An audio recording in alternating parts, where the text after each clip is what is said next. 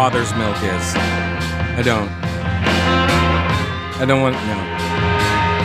All right, welcome to hour two of the program. News Talk 1110 99.3 WBT. Pete Kaliner here, 704 570 1110 and uh, 1 800 WBT 1110. New gender inclusive language guides put out by the Academy of Breastfeeding Medicine, the ABM, the Academy of Breastfeeding Medicine. Uh, they are being implemented in uh, some U.S. hospitals now, these language guides. A screenshot of one of the guides' tables was shared on Twitter. It's titled Suggested Terms in Breastfeeding and Human Lactation.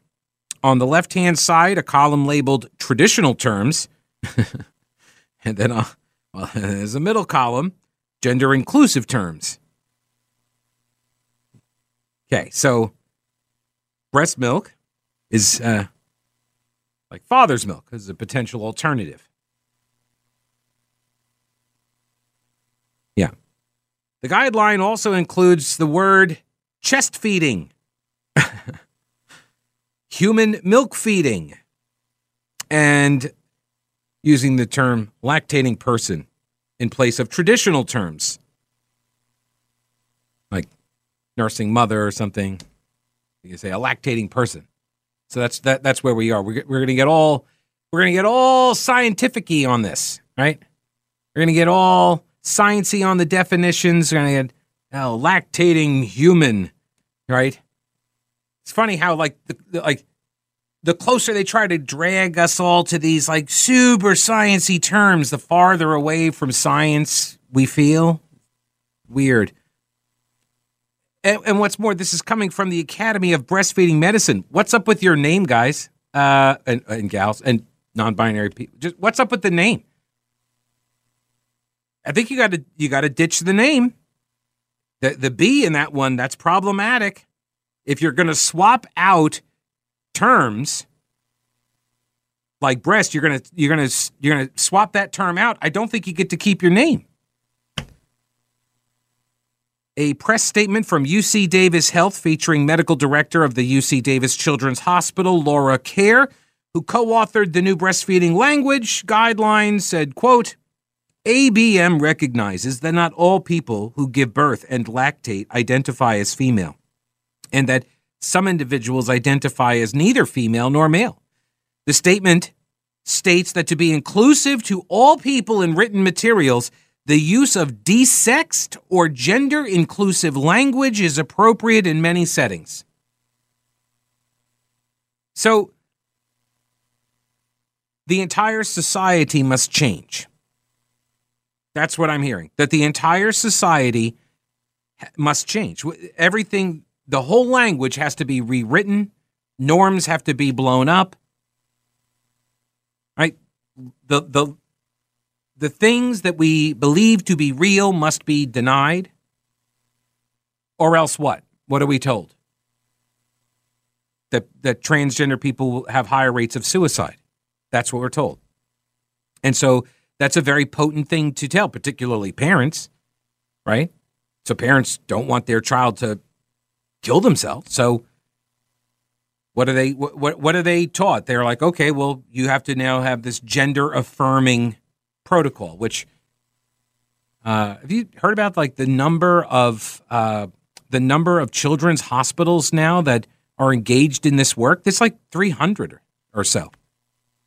300 in America. Always have to say this. There is, you know, standard disclaimer. I don't deny that people suffer from gender dysphoria. And I have said repeatedly over the years, I have no idea how difficult that must be. And I have true empathy for people who feel like a part of their body is not theirs. I have no idea what that must be like. There are people who are transableist. There are people who are have, have eating disorders, right? They think they are 700 pounds, but they're actually 90, you know? We don't encourage them to keep purging. We don't encourage them, uh, you know, to keep starving themselves. We don't encourage people to, you know, blind themselves when they think that I should be blind because they're transableist, because their brain is telling them that. ABM recognizes that not all people who give birth and lactate identify as female, so they have to desex everything. And the state, uh, the statement from the ABM also called for future studies to include broader gender categories and include information about hormone therapies and surgeries for transgender patients. So this is what the American, uh, sorry, the Academy of Breastfeeding Medicine is pushing. Why? Why? What? This is not your purview, is it?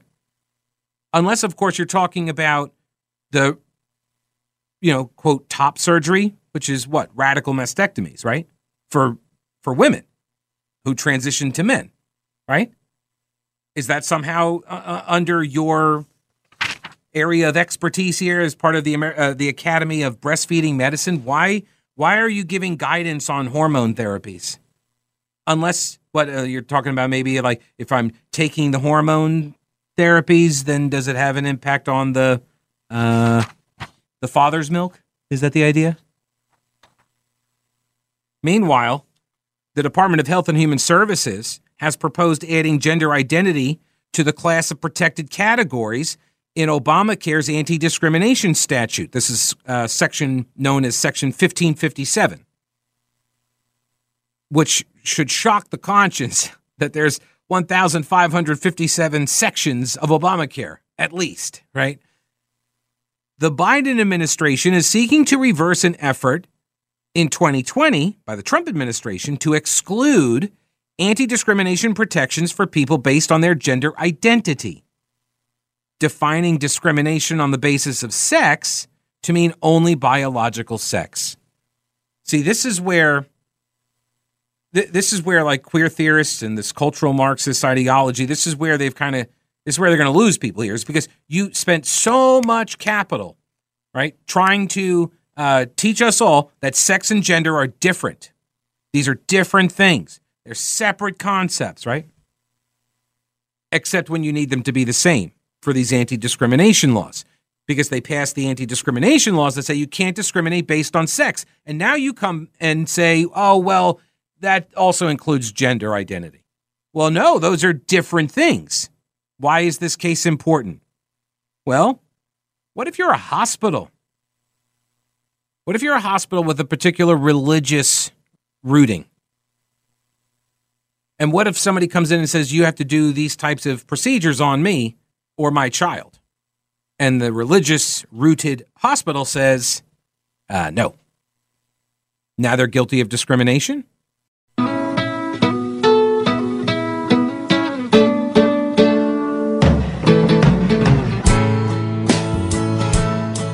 So back in 2016, okay, there was a lawsuit between the federal government and a Catholic hospital system called the Franciscan Alliance. Um, they argued, the hospitals argued that the rule constituted a mandate that violated religious freedoms. What is the rule? The rule would, uh, it was this anti discrimination protection for people based on their sex. And what the Obama administration did was they made gender and sex mean the same thing. They said, oh, it's the same thing. Gender and sex is the same thing, which was weird because they always told us that they were different things. But when they need them to be the same thing, then they have to be the same thing. Because, you know, rewriting a law is difficult, ugh, boring. And so just redefine these terms and then we get what we want. See how that works? Well, this poses a problem because the Franciscan Alliance, along with a Christian medical association, a Catholic medical group, and five states, they sued in 2016 over its definition of discrimination on the basis of sex to include discrimination based on gender identity. And in December of 2016, Judge Reed O'Connor of the Northern District of Texas issued a nationwide injunction finding that the HHS Office of Civil Rights interpretation of the anti discrimination rule violated the Administrative Procedure Act and RFRA, the Religious Freedom Restoration Act. And the rule then was sent back to Health and Human Services. So you violated your own process when you reinterpreted this definition. Oh, and it's also a violation of RFRA. So go back, right? Sends it back. That was the injunction. In 2021, he then grants a permanent injunction on enforcement of that rule, determining that the federal government could not enforce the part of Section 1557 that would compel the plaintiffs in the case to perform or provide insurance coverage for transition services. Right? You've got these Catholic and Christian uh, medical organizations and systems, this hospital system, and they do not want to do this. They don't want to participate. This is a violation of their conscience, of their religious beliefs. They're not going to do it. They don't, and you can't force them to do it. Well, then you just shouldn't be in the hospital business, I guess. right? Well, yeah, you should just not be a doctor if you're not going to. Yeah. Um, HHS, uh, HHS, which now cannot enforce their interpretation of this section of the law by withholding federal funds or otherwise penalizing the specific religious plaintiffs, HHS has now appealed that case to the Fifth Circuit the latest iteration of the rule from the Biden administration now flies in the face of those previous rulings. They don't care. like they a judge has told them you can't do this and the administration is saying, "Yeah, we're going to do it. We're going to do it." They proposed adding gender identity into the class of protected categories again. They're trying to undo what Trump did, but you also now have a court ruling from 2021. Permanent injunction. Roger Severino is the vice president of domestic policy at the Heritage Foundation. He's also the former director of the Office for Civil Rights at HHS under Donald Trump. He authored that rule, the 2020 rule concerning Section 1557 and he says this this flies in the face of the ruling. This what you're doing is essentially he's not using the term, but I will illegal. It's illegal. HHS Secretary Xavier Becerra said that the uh, rule would still make room for objections on a religious basis, but religious freedom advocates are skeptical. Call me skeptical. Yeah, I don't I don't trust anybody in government. now, after the last after the last 2 years, if you didn't learn anything about government and medicine in the last 2 years, I don't know I I, I don't know what else you need to see. How about this? Centers for Disease Control and Prevention coordinated with social media companies and Google to censor users who expressed skepticism or criticism of COVID 19 vaccines according to a trove of internal communications obtained by America First Legal and shared exclusively with the Washington Free Beacon. Over the course of at least six months, starting in December of 2020, so right after the election, CDC officials regularly communicated with personnel on Twitter, Facebook, and Google over, quote, vaccine misinformation. Because remember, this was this is when they were getting all rolled out, right? End of 2020. At various times, CDC officials would flag specific posts by users on social media platforms like Twitter and send them over to Twitter to say, oh, this is an example of misinformation. So CDC is telling the big tech companies. Other emails show the scheduling of meetings with the CDC over how best to police alleged misinformation about the vaccines. Although a lot of the posts flagged by the CDC contained false information about the vaccines, the efforts to police misinformation also resulted in mistaken acts of censorship. Hmm, interesting. I also am kind of curious. Like, I have no doubt there was a bunch of false, you know, like microchips and stuff in the shots, all that, you know. Um, but I, uh, I do wonder if the things that were flagged back in 2020 as quote misinformation would be deemed misinformation now.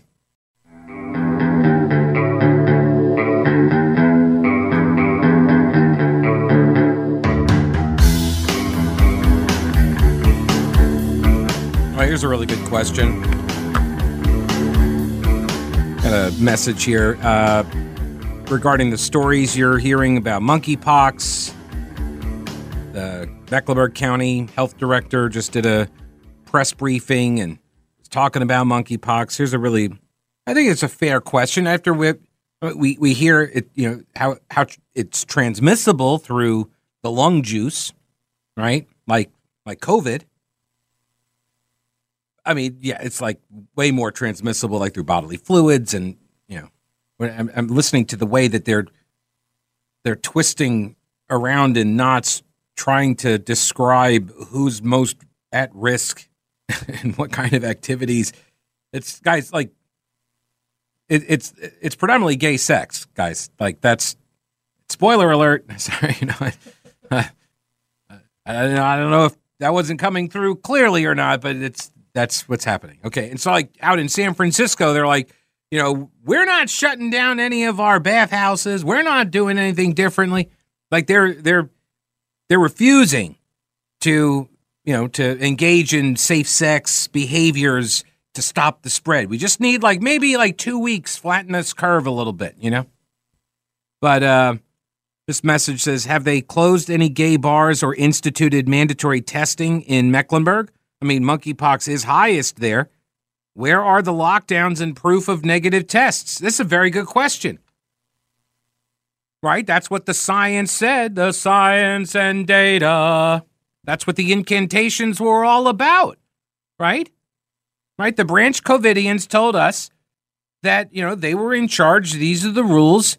And, uh, you know, the way that you uh, can prove that you are worthy is uh, you got to have the vaccine passports. You got to have the uh, the proof of the vaccination, and you got to take the tests and the, the fever scans and all of these things. And I mean, first it was uh, lock everybody down, and and then it was when people started to come out like, "Well, are you essential?" And oh my gosh, I, I don't want to be near you. I ran into some people the other uh, over the weekend that they, they were they had been exposed to somebody maybe, and they'd gotten an antigen test, and I'm like, like we're outside. Like I, I I'm gonna get it. I already had it, so this is what this is what it's gonna be. This is life. Like you know, I don't I don't demand that you social distance away from me if you were uh you know if you were near somebody with monkeypox Although that's nasty. Like I see like the blisters, like, ooh, that's no, they're telling people like the advice that they're telling, like, oh, wear long sleeves and cover your blisters. Oh, so to hide it. So hide it while you go out partying at the clubs. Okay. Yeah. So no, I don't. I don't trust a lot of the uh, a lot of the quote experts on this stuff anymore. Right. I was always like when I when when COVID first hit, I was okay, these are the experts. They're saying this. Let's, as uh, Congressman Dr. Greg Murphy says, we're building the plane while we're flying it. I gave a lot of latitude to people because I knew, look, sometimes you got just bad options. You're just picking, you know, the least bad of bad options. And we don't know, right? We didn't know if one thing would work or one thing wouldn't. And so you're trying these different things but there's been no accountability, like no apology, like, oh, I messed up. I, how come nobody is asked, hey, did you get anything wrong? How come Governor Cooper is never asked, for example, did you get anything wrong in your response to COVID? Or did you handle it perfectly? Every single decision you made, and don't and see this is this is unbelievable to me. Like literally not to be believed because you can't tell me that over the course of two years in a, you know, never before seen pandemic like we had, that uh, where we took all of these, you know, historical types of responses, you can't tell me that uh, every single one of those calls was the right call. Over two years, you were you, you batted a thousand on all the right decisions. That's impressive. I'd like to hear more about that. Right? Wouldn't you like to hear more? Shouldn't we hold up Roy Cooper as the example then for everybody on the planet to follow because he made every decision correctly? I will give him credit for one that he he didn't send the sick old people into the nursing homes. It was. It might have happened at the beginning, right? It was very close, like that. But that to me, that was a that was a big problem that they left unaddressed. They they they they did not target the most vulnerable for protection. They went lock down everybody, work from home, yay! You know, you need the accountability because it's part of any kind of a postmortem. You, you do a debrief. After the thing is over, you got to look through and say, okay, you know, lessons learned. We did the right thing here. We didn't do the right thing there. Knowing now, or if we knew then what we know now, we would have made this decision differently. You do that so you get better. But nobody wants to do that because nobody wants the, you know, no one wants to take the heat for making a bad decision at the beginning of the pandemic. So then when the vaccines come online in December 2020, um, you get the CDC working with the big tech companies to censor. This is according to the Washington Free Beacon that got a whole bunch of documents, uh, internal documents, communications between the tech companies and the CDC. The communications reveal a high level of coordination between the government and tech industry during the pandemic and raise questions about the extent to which other private companies are working with the federal government to censor the public. Right, if they're doing it for the vaccines, do you think they're not doing it for other topics? Surely they are. Let me get Mark on. Hello, Mark. Welcome to the program. How are you? I'm doing fine, Pete, or should I say skeptical? Yeah. Uh, the, I got the answer for you. If you ask the government if they did anything wrong during COVID, they will say yes and they'll say,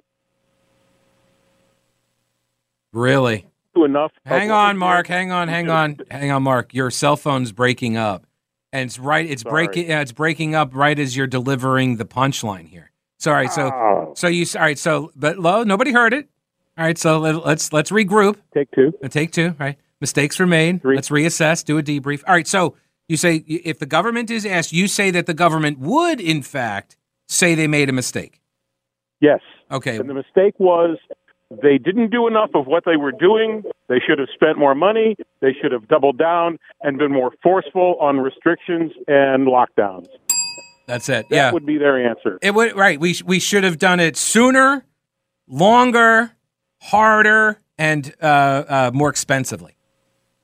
That's one way of putting it. Yeah, yeah, yeah. I like it. No, it's true. Thanks, Mark. I appreciate it. Thanks, Pete. Yeah, man. Um, that is uh, that that is what they would say.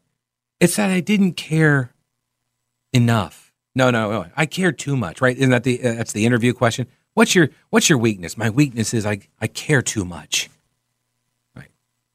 We didn't we didn't do all of the things hard enough. We needed to mask harder. Maybe we, we, we could have developed a better communication strategy to inform everybody that we're right. That's what happened. It was marketing. It was a communication thing. It always they always chalk it up to that, right? Like, oh, you just don't know what I'm saying. That's the reason why you're stupid, right? That's the reason why you are not going along with my plan or why you're you're giving this resistance. It's because you you haven't heard my message. It's just a communications thing. Right. No, it's not that I disagree with you. No, it's it's it's the way you're it's the way you're selling it. But if they're willing to do this with the vaccines, what else are they willing to do? And I'm talking about the big tech companies. What else are they willing to do? What other government agencies are these tech companies now working with to suppress and censor other types of content? That's the logical question, is it not?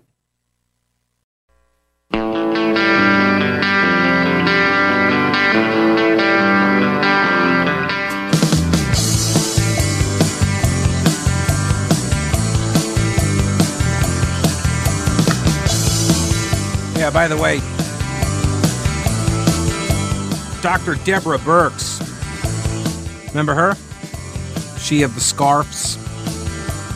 I mean, it's only fitting that uh, now that uh, we got the COVID numbers uh, going up, and now just heard in the newscast there that they're hinting that, uh, oh, we may go back to a mask mandate.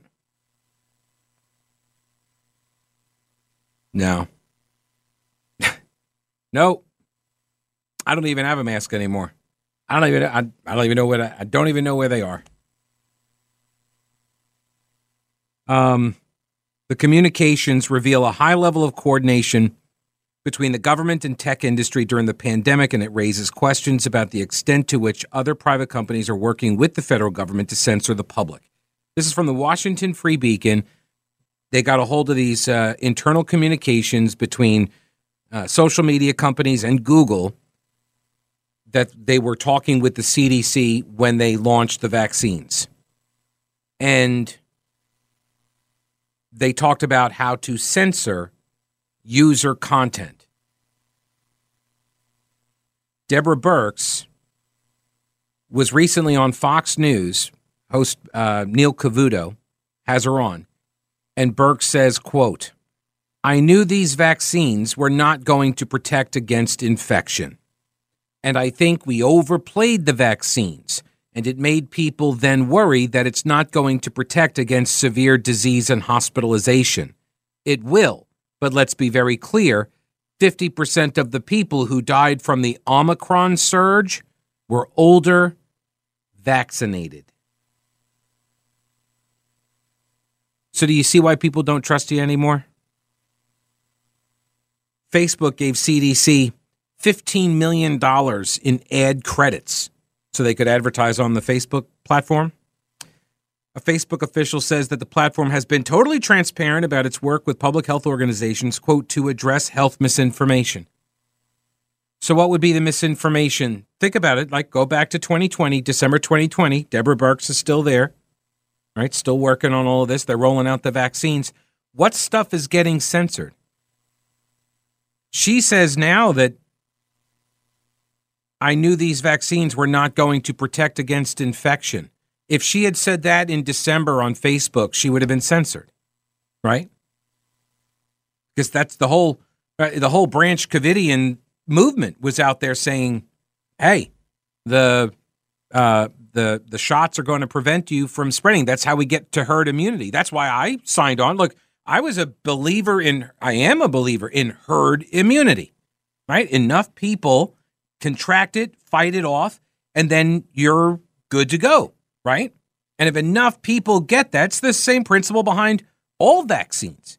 So when they said, hey, we got these vaccines, they're experimental, and people would argue with me, why would you do that? Because I believe in the right to try. I believe in getting to herd immunity. I haven't had COVID yet. I have certain comorbidities. I had at the time, I was much heavier right? I weighed 90 plus pounds more. So I, I've, I had comorbidities that I was worried about. So you know what? All right, I'll be the guinea pig. You need people, you need te- uh, test subjects. So I volunteered to do it. And then I got the second, uh, or no, uh, yeah, I got the one shot. Yeah, I got, oh, I had to do the two, right? I had to get the two. I got the Pfizer one. And that's it. I've not gotten, and then I got, then I got COVID. and so, like, all right, I, I think I've done my part. I think I've done my part. Now it's just a matter of, you know, living with it. And, you know, it's going to be, it seems like it's going to be seasonal. But no, we're like, we're not, we, we cannot be. Uh, here's the thing, too.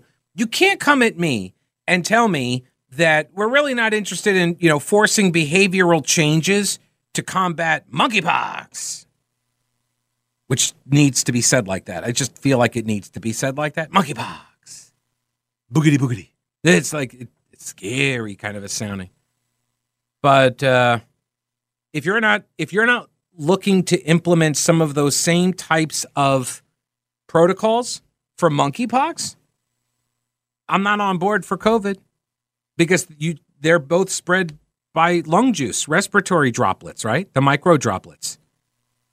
We've known that, by the way, since the beginning since the beginning. I sent out, I, saw it, and I sent out a video. It's the Japanese researchers, and they put these two guys into a room. It's a totally black room, and they shine this like green light, you know, uh, through the room like a laser, and uh, then they have the people just talk, and as they talk, you can see like you know spit flies out. All of that stuff gets like highlighted. It's like a black light, but it's a green light kind of thing. Anyway, and you could see it like night vision. You can see the the plumes of what are called micro droplets and they get suspended in air. They're so small that they suspend in air.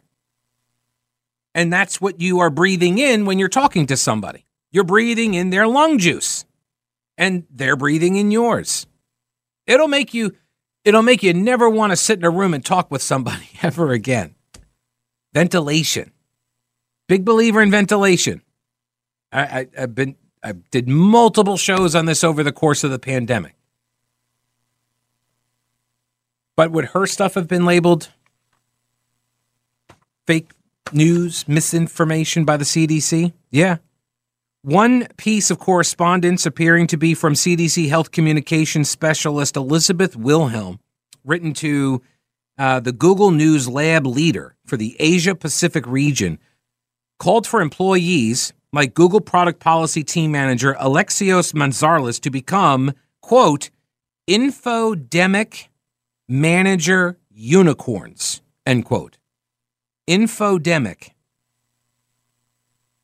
Right? Information, pandemic, and infodemic. The World Health Organization, according to the documents, described its unicorn program, quote, recruiting the first global cohort of infodemic managers to support health authorities in addressing the COVID 19 infodemic and strengthen community resilience against misinformation. See, it's a pandemic of misinformation. It's an it's an information pandemic. It's an infodemic. And so they wanted to go recruit all of these quote unicorns that would be able to go out there and proselytize to spread the faith.